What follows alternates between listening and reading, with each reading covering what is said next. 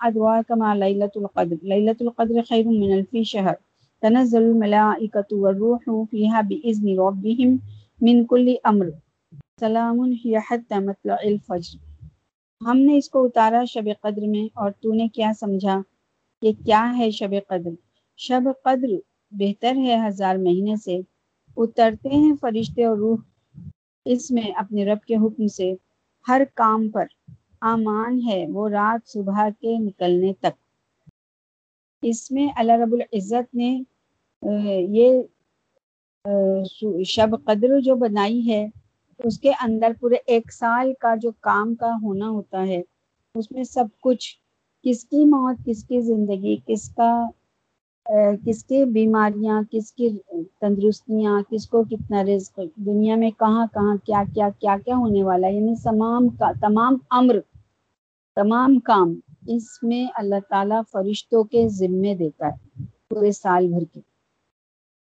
یہ وہ شب قدر ہے۔ اور پھر یہ جو شب قدر ہے، اس میں قرآن پاک نازل ہوا۔ اور قرآن پاک کی اللہ تعالیٰ نے اس کو مطلب یہ اس بہت بیش قیمت رات اس لیے ہوئی کہ اللہ کا کلام اس میں نازل ہوا۔ اور اللہ کا کلام وہ بابرکت چیز ہے جو وہ کلام، وہ ہے اللہ کا کلام، وہ بابرکت چیز ہے کہ جو خاص الخاص فرشتے اس کو لوہ محفوظ میں یہ محفوظ ہیں۔ اور اللہ کے حکم سے وہ فرشتے اس کو ہاتھ لگاتے ہیں۔ اب اس کی حقیقت اللہ کے سوا کون جان سکتا ہے؟ اللہ کے سوا اس کی حقیقت تو کوئی جان نہیں سکتا۔ یہ وہ بیش قیمت رات ہے۔ اور میں نے قدر کی تین منزلیں بتائی تھیں۔ اس میں شب قدر کے بیان میں تین منزلیں بتائی تھیں تو یہ کس طریقے سے اللہ تعالیٰ نے عطا کی۔ اچھا اس میں ایک خاص بات جو ہم جانتے ہیں وہ یہ ہے کہ یہ بھی پیارے نبی پر نازل ہوئی۔ یعنی ہزار مہینوں سے افضل جو رات ہے، وہ اور کسی پیغمبر پر نازل نہیں ہوئی۔ یہ خاص الخاص پیارے پیارے نبی پر یہ رات کو اللہ تعالیٰ نے اتارا۔ کیونکہ قرآن جو ہے وہ صرف پیارے نبی پر اتارا گیا ہے، تو یہ رات بھی اللہ تعالیٰ نے پیارے نبی پر اتاری گئی ہے۔ اور پھر ہمیں بھی اس میں شامل کیا گیا۔ اور جب ہمیں شامل کیا گیا، تو پھر یہ رات ہمارے لیے کیسی قیمتی اور بیش قیمت رات بنی۔ تو ہم لوگ کس قدر خوش قسمت ہیں کہ ہم کو خاص خاص چیزیں اللہ تعالیٰ نے عطا کی، ہے نا؟ اور وہ خاص چیزیں رمضان المبارک کے روزے ہیں، شب قدر ہے، قرآن ہے، پیارے نبی ہیں، اور استغفار ہے اور اللہ کی حمد و ثناء میں شکر گزاری ہے۔ یہ ہم کو بہت بیش قیمت چیزیں اللہ تعالیٰ نے عطا کی۔ ہم لوگوں کو فوراً پکڑ میں نہیں لیتا ہے، بلکہ اللہ تعالیٰ صبح استغفار عطا کیا کہ توبہ کرو اور میں تم کو معاف کر دوں۔ یعنی موت تک، جب تک کہ ہاتھ پیر مفلوج نہ ہو جائیں اور انسان بے بسی میں نہ آ جائے اور موت کی آہٹیں محسوس نہ کر لے۔ کیونکہ جب موت موت کی آہٹیں محسوس ہو جاتی ہیں، پھر توبہ اس کے لیے بند ہو جاتی ہے۔ تو اللہ تعالیٰ نے ہم کو ایسی ایسی چیزیں عطا کی اب الحمد للہ اللہ کا اتنا بڑا انعام ہے کہ ہم کو اللہ پاک نے ایسی اچھی دنیا میں اگر بھیجا ہے تو یہ ہمارا سیکنڈ دور ہے۔ یعنی زندگی کے جو دور ہیں، ان میں یہ یہ دوسرا دور ہے۔ جو ہم کو رب العالمین نے عطا کیا۔ ایک دور ماں کے پیٹ میں تھا، پھر دوسرا دور جو ہے یہ دنیا میں ہے۔ اب زندگی کا تیسرا دور، وہ موت کی، موت کو لے کر اور پھر جب ہم قبر میں جائیں گے، تو وہ تیسرا دور آ جائے گا۔ پھر چوتھا دور حشر کا ہوگا اور پانچواں دور جو ہے وہ جنت کا ہوگا، انشاءاللہ الرحمن ہے نا؟ تو ہم لوگوں کو اللہ رب العزت نے ایسے گزارا ہے اور ایسے ہم لوگوں کو یہ اب ہمارا دوسرا جو دور چل رہا ہے، یہ بڑا ہی زبردست دور ہے۔ یعنی پک کا، جیسے کہ ایک وہ دور تھا جب اللہ رب العالمین نے روحوں کو بنایا اور ایک یہ دور جو ماں کے پیٹ میں تھا۔ نہ روحوں والے دور میں حساب تھا، نہ ماں کے پیٹ میں حساب تھا۔ لیکن جو دنیا کا جو یہ دور ہے، اس میں حساب اس میں حساب لیا جائے گا، اس کا حساب لیا جائے گا۔ اب قبر کا دور اور حشر کا دور، اس میں بھی عمل نہیں ہے۔ تو دو دو پچھلے اور دو اگلے، یہ وہ دور ہیں جس میں کوئی کوئی کام نہیں ہے کرنے کا۔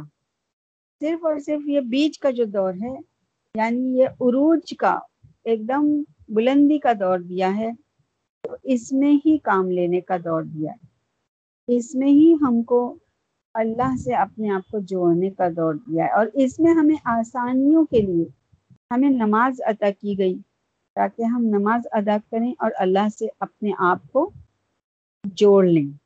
ہم کو استغفار دیا، شکر دیا ہر ایسے تمام مراحلوں سے ہم کو گزارا گیا کہ ہم اپنے آپ کو اللہ کے یہ مشکل دور کو بھی گزار لیں۔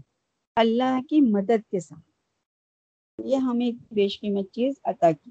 اور اس میں یہ للت القدر جب عطا کی گئی تو ایک ہزار سالوں سے بھی افضل، ہے نا؟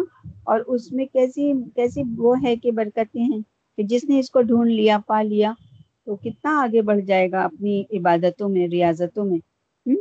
یعنی وہ ایک ہزار سال تو الگ رہے اور جو وہ ٹوٹی پھوٹی جتنی بھی عبادت اپنے رب کی کرتا ہے وہ الگ رہی۔ تو کتنی زیادہ عبادتیں ہو جائیں گی اور اس میں بھی رمضان المبارک کی ہر رات کتنی بیش قیمت رات ہے؟ اور وہ ہر رات جو ہے ہر، وہ ہر رات اللہ رب العزت نے اس کا الگ ہی الگ مقام رکھا ہوا ہے اور ان کے لیے اللہ تعالیٰ الگ الگ اس کا اجر بھی عطا فرمائے گا۔ تو ہم لوگوں کے پاس کتنی بیش، کتنی ساری راتیں اللہ تعالیٰ نے زندگی عطا کی تو ہم لوگ فائدے مند لوگ ہیں کہ نہیں ہیں؟ ہم لوگوں کو اس لیے امت وسطی بتایا گیا ہے نا؟ اس کی ہم کو قدر کرنی یہ ہے، اور پھر اس کے اس کے نا ہر چیز کے بارے میں بتایا کہ ہزار مہینوں سے اس کی قیمت زیادہ ہے، یہ ہزار مہینوں سے زیادہ ہے۔ اور پھر اس کے اندر کیا اترا ہے؟ قرآن پاک۔ اس کے اندر کیا اترتے ہیں؟ فرشتے۔ اور پھر اس کا ٹائمنگ کیا ہے؟ فجر تک۔ تو یہ ہے انا انزلنا۔ ہم اس کو اچھے سے ہم سن بھی چکے ہیں۔ ٹھیک ہے؟ چلیے، اب ہم بڑھتے ہیں آگے نئی سورت کی طرف، جو ہے سورہ بینہ۔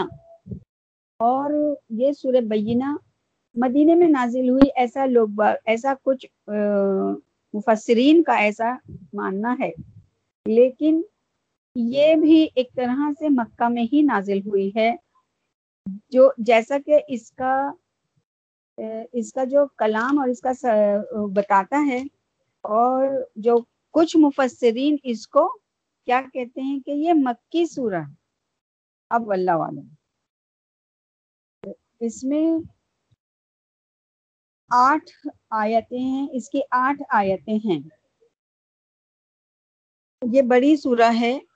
اما تسالون کے شروع کی صورتوں کے بعد جو یہ صورت آئی ہے، تو ان میں یہ ایک بڑی صورت ہے۔ اس میں جو ہے ذکر دیکھو کتنا ہی زبردست ہے۔ بسم اللہ الرحمن الرحیم۔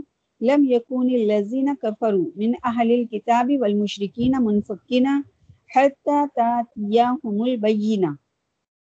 نہ تھے وہ لوگ جو منکر رہے ہیں اہل کتاب اور مشرق بعض آنے والے یہاں تک کہ پہنچے ان کے پاس کھلی بات۔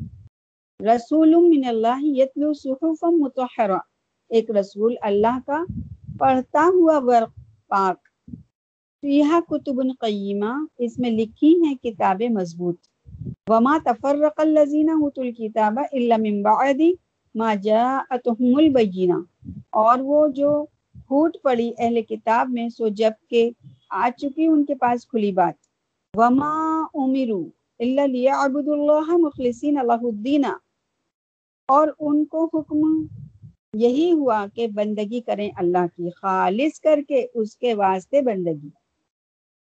ابراہیم کی راہ پر حنفاء، ابراہیم کی راہ پر ویقیم الصلاۃ ویؤت الزکاۃ وذالک دین القیمہ اور قائم رکھے نماز اور دے زکوٰۃ۔ اور یہ ہے راہ مضبوط لوگوں کی۔ ان الذين كفروا من اهل الكتاب والمشركين في نار جهنم خالدين فيها. اولئك هم شر البريه اور جو لوگ منکر ہوئے اہل کتاب اور مشرک، ہوں گے دوزخ کی آگ میں سدا رہیں اس میں. وہ لوگ ہیں سب خلق سے بدتر. ان الذين امنوا وعملوا الصالحات اولئك هم خير البريه وہ لوگ جو یقین لائے اور کیے بھلے کام۔ وہ لوگ ہیں سب خلق سے بہتر۔ جزاؤہم عند ربهم جنات عدن تجری من تحتها الانہار خالدین فیہا ابدا۔ بدلہ ان کا ان کے رب کے یہاں باغ ہیں ہمیشہ رہنے کو۔ نیچے بہتی ہیں ان کے نہریں سدا رہیں ان میں ہمیشہ۔ رضی اللہ عنہم ورضو عنہ۔ ان، اللہ ان سے راضی اور وہ ان سے راضی۔ ذالک لمن خشی ربہ، یہ ملتا ہے اس کو جو ڈرا اپنے رب سے۔ سبحان اللہ۔ کتنی خوبصورت یہ آیت ہے۔ اللہ نے ہم کو عطا کی۔ ہے نا؟ اب ہم اس کے نا اس میں چلتے ہیں کیا بولتے ہیں، تفسیر میں۔ اہل کتاب یہود و نصارہ ہوئے اور مشرقین وہ قومیں جو بت پرستی یا آتش پرستی وغیرہ میں مبتلا تھیں اور کوئی کتاب سماوی ان کے ہاتھ میں نہ تھی۔ یہ دونوں ہی ایسے لوگوں کو مخاطب کیا گیا۔ کون لوگ؟ یعنی یہود اور نصارہ۔ جب یہ کتاب ان کو ملی مل، دی گئی تھی یعنی موسیٰ علیہ السلام کو، انہی میں سے ہی لوگ باغ الگ الگ ہو گئے تھے۔ انہی لوگوں میں ہی پھوٹ پڑ گئی تھی اور وہ لوگ الگ ہو گئے تھے دو طرح کے۔ پھر جو وہ دو طرح کے لوگ تھے، ان میں پھر الگ الگ ہو گئے، ان میں کئی کئی فرقے بڑھ گئے۔ تو وہ دو میں الگ، دو میں الگ یعنی یہودوں میں بھی کئی فرقے اور نصاراؤں میں بھی کئی فرقے بن گئے اور مشرقین مکہ یا مشرقین لوگ الگ رہے۔ جو مشرقین تھے ان میں یہ کتابیں تھیں لیکن جو بت پرست قومیں تھیں، ان میں کوئی بھی سماوی آسمان کی طرف سے کوئی بھی ان کے پاس کتاب نازل نہیں ہوئی۔ یہ ہمارا ان لوگوں کو ملی۔ آ، حضرت، پیارے نبی صلی اللہ علیہ وسلم کی بعثت سے پہلے سب دین والے بگڑ چکے تھے۔ یعنی موسیٰ علیہ السلام کی قوم بھی اور عیسیٰ علیہ السلام کی قوم بھی یعنی وہ لوگ جو جتنے بھی لوگ تھے اہل کتاب وہ سب کے سب ان میں بگاڑ ہو چکا تھا یعنی وہ اللہ کے دین سے پوری کی پوری طرح ہٹ چکے تھے۔ اور ہر ایک اپنی غلطی پر مغرور تھا۔ یعنی وہ لوگ صرف یہی نہیں کہ ان کے اندر انہوں نے اپنے دین کو خط... بگاڑ دیا تھا، بلکہ اس بات پہ وہ لوگوں کے اندر ایک تکبر بھی آ گیا تھا۔ بہت زیادہ ان کے اندر اکڑ بھی آ گئی تھی کہ ہم اچھے ہیں۔ اب چاہیے کسی حکیم یا ولی یا بادشاہ عادل کو سمجھانے سے راہ پر آ جائیں تو یہ ممکن نہ تھا۔ جب تک کہ ایک ایسا عظیم القدر رسول نہ آئے جس کے ساتھ اللہ کی پاک کتاب اس کی قوی مدد ہو کر چند سال میں ایک ایک ملک کو ایمان کی روشنی سے بھر دے اور اپنی زبردست تعلیم اور ہمت اور عظیمت سے دنیا کی کایا پلٹ کر دے۔ چنانچہ وہ رسول اللہ کی کتاب پڑھتا ہوا آیا جو پاک ورقوں میں لکھی ہوں۔ وہ رسول اللہ کا، اللہ کی کتاب پڑھتا ہوا آیا جو پاک ورقوں میں لکھی ہوئی تھی۔ یہاں بڑی ایک اہم بات کو سمجھایا گیا ہے کہ وہ لوگ جو بگڑ چکے تھے، انہوں نے، وہ لوگ سدھرنے کو تیار بھی نہیں تھے۔ اللہ خود یہ بات فرما رہا ہے کہ ان کو کوئی بھی سجھا نہیں، سجھانے کو کوئی، ان کو وہ لوگ راہ پہ نہیں آ سکتے تھے۔ جب تک کہ کوئی عظیم الشان رسول نہ آئے، تو یعنی اللہ کس کو عظیم الشان بتا رہا ہے؟ پیارے نبی کو، ہے نا؟ کیونکہ عظیم الشان نبی تو پھر پیارے نبی تشریف لائے نا۔ اور پھر ان کے ساتھ میں کیا آیا؟ اللہ کی کتاب، ہے نا؟ یعنی وہ اللہ کی کتاب پڑھتا ہوا آیا جو پاک ورقوں میں لکھی۔ یعنی وہ ورق پاک۔ اور کون سے پاک ورق؟ جو لوہے محفوظ میں محفوظ ہیں، وہاں کے ورق جو ہیں وہ ہیں پاک۔ اور اللہ تعالیٰ نے منہ میں ڈالا پیارے نبی کے یعنی پڑھتا ہوا آیا پاک ورقوں کا۔ پیارے نبی پڑھتے ہوئے وہ قرآن اور آئے اور لوگوں کو بتائے تو بینہ کا مطلب ہم کو سمجھنا چاہیے بینہ کس کو کہتے ہیں؟ روشن۔ بینہ کا مطلب ہے کہ کھلی آیتیں، لیکن یہ کھلی آیتیں کمپلیٹ کب ہوں گی؟ یہ جب کمپلیٹ ہوں گی، جب۔ یہ قرآن اور پیارے نبی کی آپس میں جوڑ۔ یہ آپس کا جو جوڑ ہے، یہ بن کر بینہ بنتا ہے۔ یہ دونوں کو ملا کر یہ بینہ بنتا ہے۔ کھلی کتاب یعنی کھلی نشانی۔ اور یہ بہترین کھلی ہوئی آیات کب بنتی ہیں؟ جب پیارے نبی کے ساتھ یہ جڑ گئیں، تب یہ بینہ ہو گئی یعنی قرآن کی ہر صورت گویا ایک مستقل کتاب ہے، یا یہ مطلب ہو کہ جو عمدہ کتابیں پہلے آ چکی ہیں، ان سب کی ضروری خلاصے اس کتاب میں درج کر دیے گئے ہیں، ہے نا؟ یعنی وہ جو کتابیں آئی تھی وہ بھی قیمتی کتابیں تھیں۔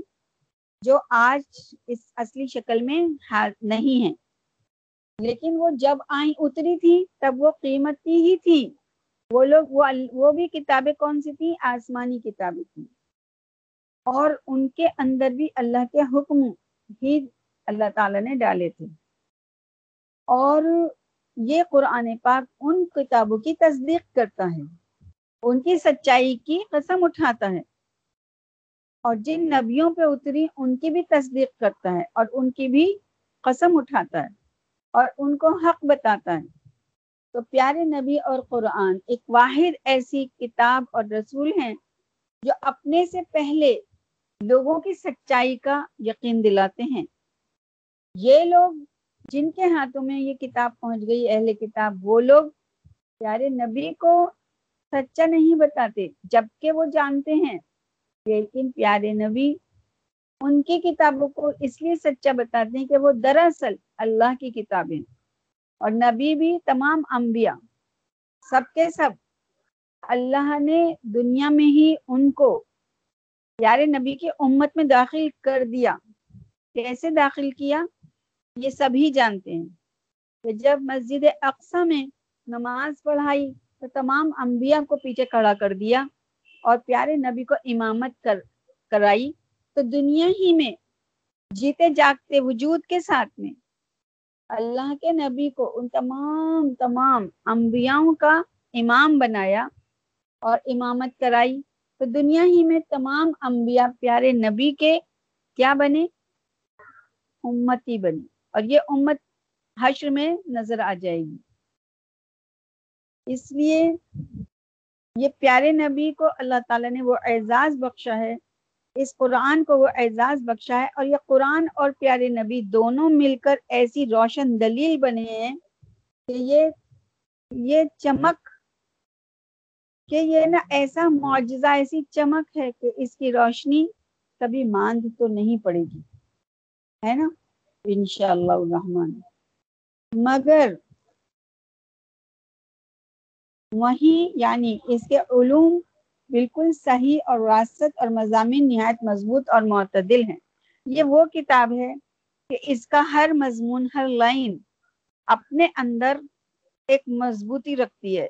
یعنی اس کا کوئی لفظ بھی معنی سے خالی نہیں ہے۔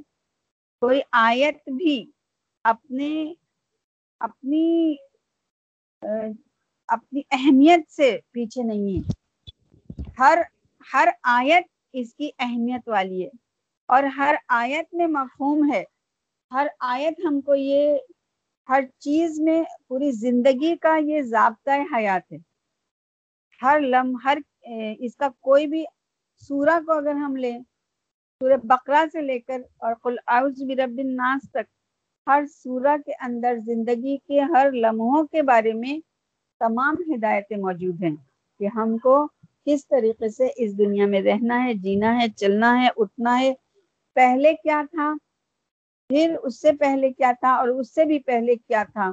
یعنی جب اللہ نے انسان کو پیدا کیا جب سے لے کر اور اس سے بھی پہلے سے لے کر کہ اللہ نے اپنا عرش پانی پر سجایا تھا، پھر اللہ نے عرش، اللہ تعالیٰ نے لوہ محفوظ کو تیار کیا، پھر اللہ نے اپنا عرش سجایا اور پھر چھ دن میں آسمان اور زمین اور کائنات کو بنایا۔ تو یعنی یہ وہ کتاب ہے جو ہمیں کون کون سی خبریں دے رہی ہے۔ یعنی اس کی کوئی بھی آیت کیا کسی بھی معنی سے خالی ہو سکتی ہے۔ اس اس کتاب کا کوئی توڑ تو ہے ہی نہیں۔ ہے نا؟ متعدل یعنی اس کا کوئی بھی، اس کا کوئی بھی برابری کا نہیں ہے۔ یعنی جیسے کہ اللہ تعالیٰ نے ہر طریقے سے دلیل دے دے کے سمجھایا۔ یعنی اس رسول اور اس کتاب کے آئے پیچھے شبہ نہیں رہا، پھر اس، پھر اب اہل کتاب ضد سے مخالف ہیں۔ اہل کتاب کو سب کو پتا ہے کہ قرآن سچی کتاب ہے، پیارے نبی سچے نبی ہیں، مگر وہ لوگ اپنی ضد میں مخالفت پر اترے ہوئے شبہ سے نہیں، ان کو شبہ نہیں ہے کہ یہ یہ غلط ہے، صرف ضد میں، اکڑ میں، اسی لیے ان میں دو فریق ہو گئے ہیں جس جس نے ضد کی ضد کی منکر رہا۔ جس نے انصاف کیا، ایمان لے آیا۔ یہودیوں میں بھی کچھ لوگ ایسے رہے جو ایمان لائے۔ تو انہوں نے، وہ لوگوں نے کیا کیا؟ انصاف سے چلے۔ کہ نہیں، یہ واقعی حق ہے۔ تو ان لوگوں کو وہ ایمان فوراً لے آئے۔ اور جو ضد پہ اڑے رہے، جھوٹی انا کے لیے وہ لوگ کیا ہو گئے؟ منکر ہو گئے یعنی کفر اختیار کیا۔ چاہیے تو یہ تھا کہ جس پیغمبر آخر جمع کا انتظار کر رہے تھے، اس کے آنے پر اپنے تمام اختلافات کو ختم کر کے سب ایک راستے پر پڑ جاتے۔ مگر انہوں نے اپنی بدبختی اور انات سے سبب اور وحدت اور اجتماع کو خلاف و شقاق کا ذریعہ بنا لیا۔ جب اہل کتاب کا یہ حال ہے تو جاہل مشرکوں کا تو پوچھنا کیا؟ ہے نا؟ جاہل لوگ تو پھر بالکل ہی نہیں سمجھ سکتے، جبکہ اہل کتاب اس وقت علم والے تھے، وہ لوگ ہی نہیں سمجھ سکے۔ انہوں نے اپنی اکڑ میں، اپنی ضد میں آ کر اور اللہ کے نبی کو اور جھٹلایا، دین اور اس کتاب کو جھٹلایا، تو پھر جو بالکل جاہل تھے، ان کا کہنا کیا؟ ہے نا؟ حضرت شاہ شاہ عبدالعزیز رحمۃ اللہ علیہ نے یہاں البینہ کا مصداق حضرت مسیح علیہ السلاۃ السلام کو ٹھہرایا یعنی جب حضرت مسیح کھلی کھلے نشانی لے کر آئے۔ معبود دشمن ہو گئے۔ اور نصارہ نے بھی دنیاوی اغراض میں پھنس کر اپنی جماعتیں اور پارٹیاں بنا لی مدعا یہ ہے کہ پیغمبر کا آنا اور کتاب کا نزول ہونا بھی بغیر حق، حضرت حق کی توفیق کے کفایت نہیں کرتا۔ کتنے ہی سامان ہدایت جمع ہو جائیں جن کی توفیق نہیں ملتی، وہ اسی طرح خسارے میں پڑے رہتے ہیں۔ حضرت عیسیٰ علیہ السلام جب دنیا میں تشریف لائے اور اللہ نے ان کو بھیجا، پھر انہوں نے تعلیم کی۔ ان کو ہی ان کے جنہوں نے، حضرت عیسیٰ علیہ السلام نے کتاب لا کر دی، ان کو بھی کتاب ملی۔ انہی کو جھٹلا دیا ان کے ماننے والوں نے۔ تو پھر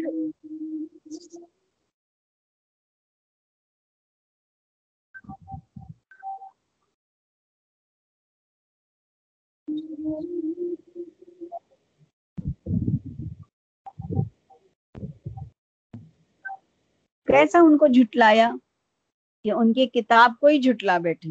الحمد للہ سم الحمد للہ یہ بڑی خوش قسمتی کی بات ہے اور یہ بڑی ہی ہمارے اوپر اللہ کے رحم کی بات ہے کہ دنیا کا کوئی بھی مسلمان کہیں کسی خطے میں بھی ہو یا کسی بھی فرقے سے تعلق رکھتا ہو، لیکن الحمد للہ سم الحمد للہ قرآن کو اپنی جان سے زیادہ رکھتا ہے اور ہر کوئی کے دل میں یہ بات ہے واقعی میں یہ اللہ کی کتاب ہے اور یہ ہمارے پیارے پیارے آقا پر نازل ہوئی۔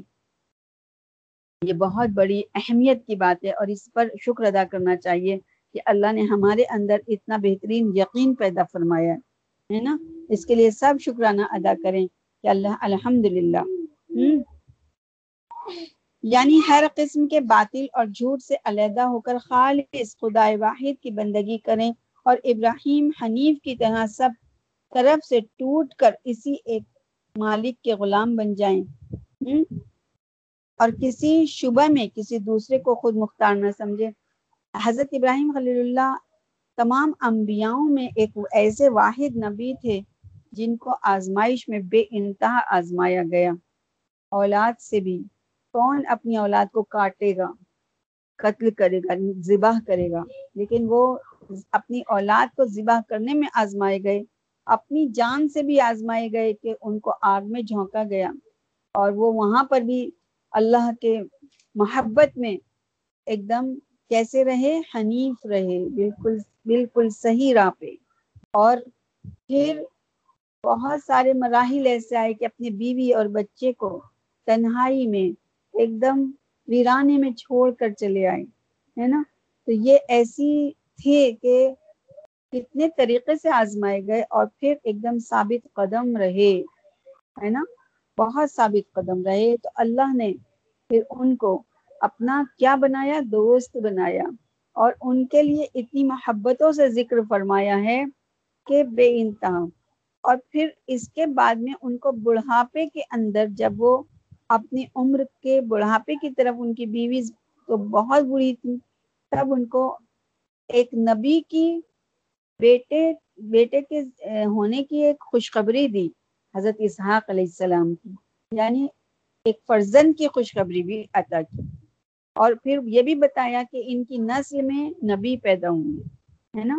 تو اللہ تعالیٰ نے جو اللہ کی راہ میں اپنے آپ کو لگاتا ہے اور آزمائشوں میں پورا اترتا ہے، پھر کیا ہوتا ہے؟ پھر اللہ تعالیٰ کیسا نوازتا ہے نا؟ تو کیا ہم اگر اللہ سے اور اس کے رسول سے محبت کریں گے اور بتائے ہوئے راستوں پہ چلیں گے اور اپنے آپ کو بچاتے ہوئے اللہ حق اور باطل کی اس جنگ میں اپنے آپ کو حق کے راستے پہ ڈالتے رہیں گے تو کیا اللہ ہم سے راضی نہیں ہوگا؟ ہے نا؟ اللہ راضی ہوگا انشاءاللہ۔ سما انشاءاللہ اللہ ضرور بال ضرور راضی ہو جائے گا۔ ہے نا؟ انشاءاللہ الرحمن۔ یعنی یہ چیزیں ہر دین میں پسندیدہ ہیں، انہی کے تفصیل یہ پیغمبر کرتا ہے، پھر خدا جانے ایسی پاکیزہ تعلیم سے کیوں وحشت؟ اب ہمیں اتنی پیاری جی، اتنی پیاری ہم کو یہ تعلیم ملی ہے، قرآن کی، نماز کی، پاکیزگی کی، اللہ کی طرف رجوع ہونے کی۔ پھر بندہ کیوں اس سے بھاگتا ہے؟ ہم اوروں کو کیا کہیں؟ ہر مسلمان اگر یہ بات کو سوچے کہ یہ کتنی پاکیز کتنا پاکیزہ دین ہے۔ نماز پڑھنے والا اس کو سب سے زیادہ اپنی پاکیزگی کا خیال رہتا ہے کہ میرے کپڑوں پہ ناپاکی نہ ہو، میں ناپاک نہ رہوں، ہے نا؟ میں پاک رہوں۔ جو پنج وقتہ نماز کا پابند ہوگا، تو اس کو ہمیشہ اپنی پاکی اپنی پاکی کا دھیان ہوگا، ہے نا؟ تو آدھا ایمان صرف یوں ہی ہو جاتا ہے۔ جب نماز ہی نہیں پڑھیں گے، تو پھر پاکیزگی کا بھی خیال نہیں رہتا۔ کہیں سے بھی چھیٹے لگ جائیں، پیشاب لگ جائے یا خود کی کوئی گندگی لگ جائے، کوئی فرق نہیں پڑتا اور جب بندہ نماز پڑھتا ہے تو اس کے دل کے اندر ایک الگ طریقے کی پاکیزگی پیدا ہوتی ہے۔ اس کو اپنے کپڑوں کا دھیان رہتا ہے۔ وہ اندر کی بدبو سے بھی کس قدر خائف رہتا ہے، الجھن ہوتی ہے اس کو۔ تو الحمد ہم اتنے پیارے مذہب کو ماننے والے اور اتنی بہترین ہمارا مذہب کہ ہمیں ہر چیز سے، ہر برائی سے بچاتا ہے۔ پھر ہم اس سے بچتے پھریں۔ تو پھر ہم سے زیادہ کون ایسا کہ ہم لوگوں کو کتنی اس پاکیزہ مذہب سے محبت کرنی چاہیے؟ یعنی علم کا دعویٰ رکھنے والے اہل کتاب ہوں یا جاہل مشرق حق کا انکار کرنے پر سب کا انجام ایک ہی ہے۔ وہی دوزخ جس سے کبھی چھٹکارا نہیں، ہے نا؟ یہاں پر یعنی بہائم سے بھی زیادہ ذلیل اور بدتر۔ یہاں پر لوگوں کو بھی بدتر کہا گیا ہے اور دوزخ سے چھٹکارا حاصل نہیں کر سکتے، ہمیشہ دوزخ میں رہیں گے۔ لیکن کچھ علماؤں کا ایسا کہنا ہے کہ دوزخ میں اللہ کے حکم سے، اللہ کے حکم تک کہ کب تک میاد ہوگی؟ جلا جلا کر، جلا جلا کر۔ جن میں جن لوگوں میں یعنی ایمان والوں میں یعنی جو کلمہ گو ہوں گے، اگر ان میں تھوڑا بھی خیر ہوگی، تو ان کو، ان کے جسم کو، ان کے برائیوں کو، ان کے گناہوں کو جلایا جائے گا۔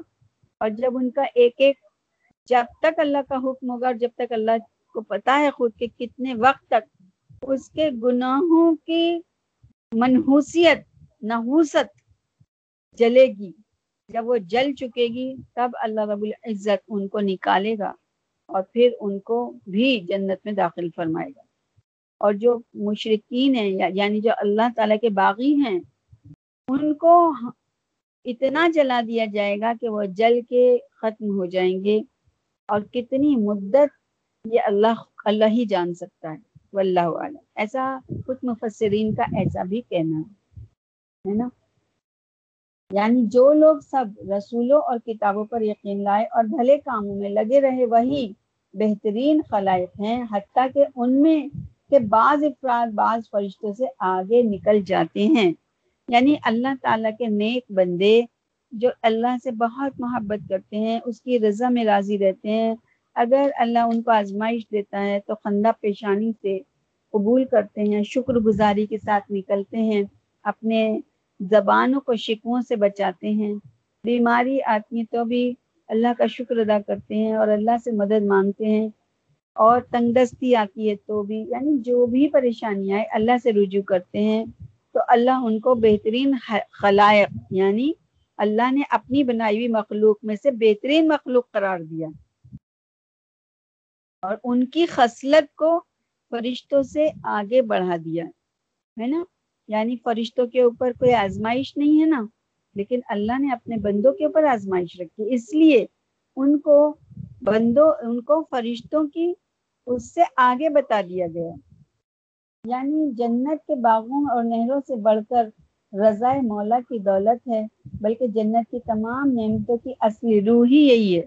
جنت تو ملے گی، رہنے کا ٹھکانہ ہے، ایک گھر ہے، جس کا وعدہ رب نے کیا ہے، لیکن اس کی رضا کیا ہوگی؟ رضا تو اللہ خود خود ہے۔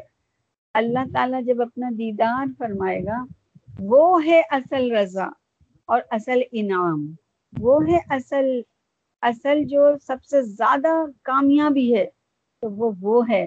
جنت بھی ایک طرف اور جنت میں جب دیدار رب ہوگا، تو اس کا سرور، اس کی کیفیت، اس کا مزہ وہ تو الگ ہی چیز ہے۔ تو اللہ کی رضا تو یہ ہے۔ الحمد یعنی یہ بلند مقام ہر ایک کو نہیں ملتا صرف ان بندوں کا حصہ ہے جو اپنے رب کی ناراضی سے ڈرتے ہیں اور اس کی نافرمانی کے پاس بھی نہیں جاتے۔ ہاں، اچھا، یہ مقام کس کو ملے گا؟ یہ مقام تو ان لوگوں کو ملے گا جو اللہ کی رضا میں راضی رہیں گے اور جو اللہ کی ناراضی میں اگر ناراضی میں وقت گزاریں گے تو پھر ایسے لوگوں کو کلمہ گو بھی ہوں گے تو اللہ ان سے راضی کیسے ہو جائے گا؟ اللہ کی اگر رضا چاہیے تو پھر کیا کرنا چاہیے؟ پھر یہ یہ ہے نا اللہ کی اللہ کی ناراضی سے ڈرتے رہنا چاہیے۔ نہیں، اللہ تو ناراض نہیں ہونا۔ اللہ تو ناراض نہیں ہونا، اللہ تو ناراض ہو گیا تو ہمارا کیا ہوگا؟ اور پھر کیسے دل کیسے خوش ہو سکتا ہے؟ ایک مومن بندے کا دل تو اللہ کی رضا میں ہی اٹکا پڑا رہتا ہے۔ اللہ کی رضا ہی میں ایک مومن کا دل رہتا ہے۔ اور اگر اللہ کی رضا نہیں تو اس مومن کا دل بھی نہیں لگتا ہے۔ دیکھو، کل یہ ایک بات بہت سوچنے کی ہے بہت غور کرنے کی ہے کہ اللہ رب العزت کے لیے ہم سجدہ کریں۔ تو ہمارے پاس آ جب تک ہمارے پاس زندگی ہے سجدے کا ٹائم ہے۔ اور جس دن موت آ گئی تو سجدے کا وقت بھی ختم۔ آ, جب تک کہ زندگی ہے تبھی تک نیکیوں کی طرف جانا ہے۔ اور جب ختم ہو جائے گا، موت کا وقت آ گیا تو پھر کہاں نیکی کرنے کا وقت ملے گا؟ ہے نا؟ گناہوں سے بچنے کا وقت بھی جب تک ہمارے پاس یہ زندگی ہے تبھی تک ہے۔ اور جب ہم مر جائیں گے تو کیا ہمارے پاس وقت ہوگا کہ ہم گناہوں سے بچیں؟ ہوں ہمارے پاس تو ٹائم ہی نہیں ہوگا گناہ کرنے یا بچنے کا۔ کوئی بھی مہلت نہیں رہے گی۔ تو گناہوں سے بچنے کے لیے بھی وقت آج ہی ہے۔ اور نیکی کرنے کے لیے بھی وقت آج ہی ہے۔ اللہ کے آگے جھکنے کے لیے بھی وقت آج ہی ہے۔ نمازوں کو قائم کرنے کے لیے بھی وقت آج ہی ہے۔ رکو کرنے کے لیے بھی وقت آج ہے۔ سجدہ کرنے کے لیے بھی وقت آج ہی ہے۔ ہمارے پاس ٹائم صرف آج ہی ہے۔ جب تک ہم زندہ ہیں۔ اور جب ہم زندہ ہی نہیں رہیں گے، تو یقین جانو ہمارے پاس تو ایک سجدہ کرنے کا بھی وقت نہیں ہوگا۔ کہاں وقت رہے گا؟ ہم کیسے سجدہ کریں گے اپنے رب کو؟ کیا ہم اپنے رب کو سجدہ کر سکیں گے؟ نہیں کر سکیں گے۔ تو اپنے ہر سجدے کو کرتے ٹائم اللہ سے یہ دعا کرو کہ اے میرے رب، میرے پاس آج ہی کا وقت ہے۔ پتہ نہیں کل تو مجھے زندہ رکھے گا یا نہیں رکھے گا؟ تو میرے اس سجدے کو قبول فرما لو۔ اور اس سجدے کو اللہ کا، اللہ سے محبت کرتے ہوئے کریں۔ اللہ تعالیٰ سے محبت کرتے ہوئے اس سجدے کو کریں۔ ہر نماز کو پڑھیں۔ تو بس یہی کرتے ہوئے کریں کہ اے اللہ تو ہماری، ہم آج ہمار آج زندگی کا ایک دن ہے، تو ہم تیری نماز پڑھ رہے ہے نا؟ اپنی ہر نماز کو آخری جاننا۔ یہ یہ ہے وہ بات کہ ہر نماز کو اپنی آخری نماز جاننا۔ ہے نا؟ موت آ گئی تو پھر آخری ہو جائے گی نا۔ اگر ہم نے اب ابھی موت آ گئی تو جو ہم نے مغرب پڑھی وہی ہماری آخری نماز۔ اور ہماری، ہمیں عشاء مل گئی۔ تو اگر ہم صبح تک مر گئے، فجر سے پہلے پہلے تو یہ عشاء ہماری آخری نماز۔ اور ہم نے، اگر ہمیں صبح فجر مل گئی اور ہم فجر پڑھ لی اور فجر سے لے کے ظہر تک کے درمیان ہم مر گئے تو ہماری فجر آخری نماز۔ تو ہمارے پاس کہاں وقت ہے؟ تو اپنے ہر لمحوں کو اگر ہم نے آخری جانا تو یقین جانو انشاءاللہ سما انشاءاللہ، اللہ تعالیٰ سے محبت ہوتی ہے اور ہمیں محسوس ہوتا ہے کہ واقعی ہمارا رب ہے ہمارے پاس۔ ہر نماز، ہر وقت ہم آج ہی کر سکتے ہیں۔ اب، ابھی موت آئی، ابھی قبر میں چلے گئے، تو ہمیں ایک سجدہ کرنے کی بھی مہلت مل نہیں سکتی۔ آج زندہ ہیں، تو ہی ہم آج نماز پڑھتے ہیں۔ اور آج ابھی یہ رکو کیا ہے رکو میں ہی ختم ہو گئے۔ تو وہ رکو آخری رکو ہوا۔ سجدے میں گئے، سجدے میں موت آ گئی، تو وہ سجدہ آخری سجدہ ہوا، ہے نا؟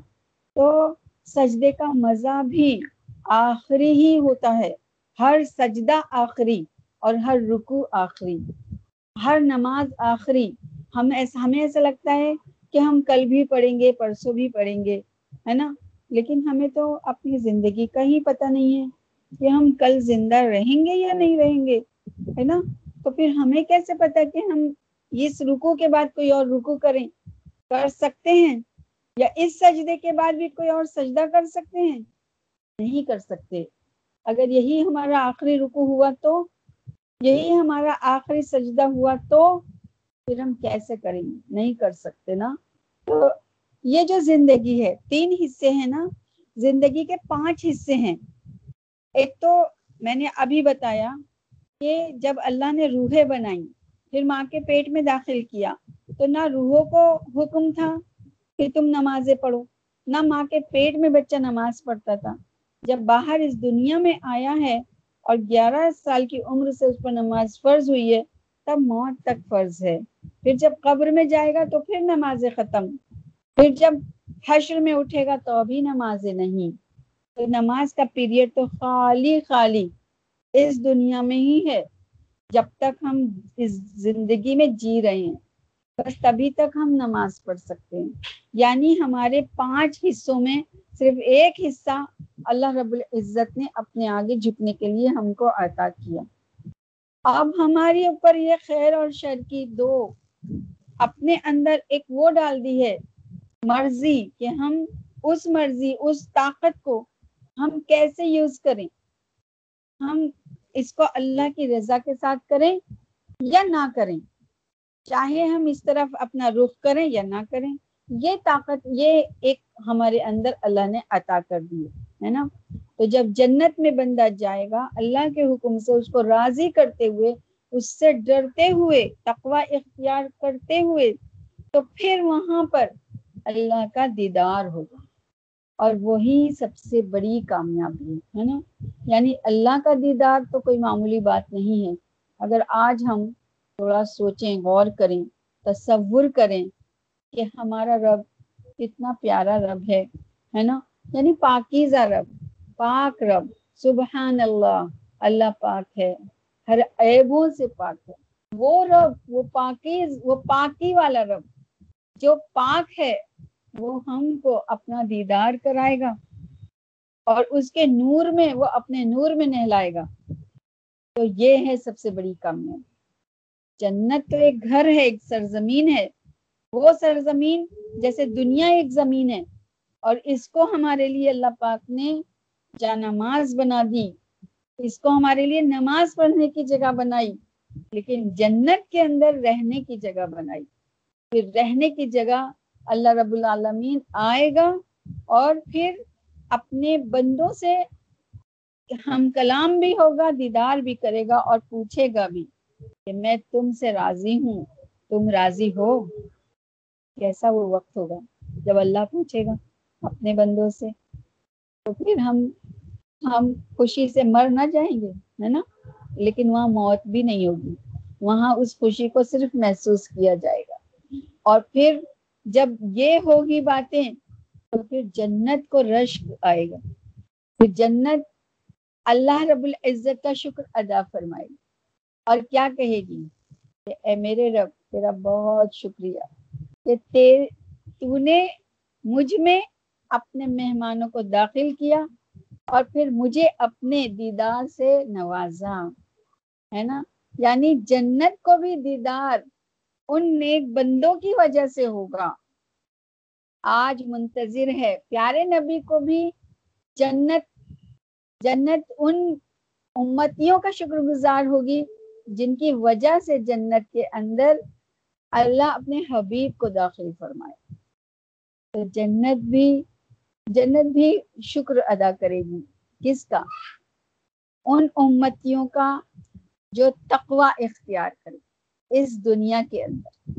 یہ دنیا ہے، یہ زمین ہے۔ اس زمین کے اندر سجدے کے لیے بھیجا ہے رکو کے لیے بھیجا ہے، تقوی کے لیے بھیجا ہے۔ اللہ نے اپنے خوف کے لیے بھیجا ہے۔ اللہ نے اپنے کلام کو دیا ہے رہنمائی کے لیے کہ بھٹکنا مت، ادھر ادھر مت جاؤ۔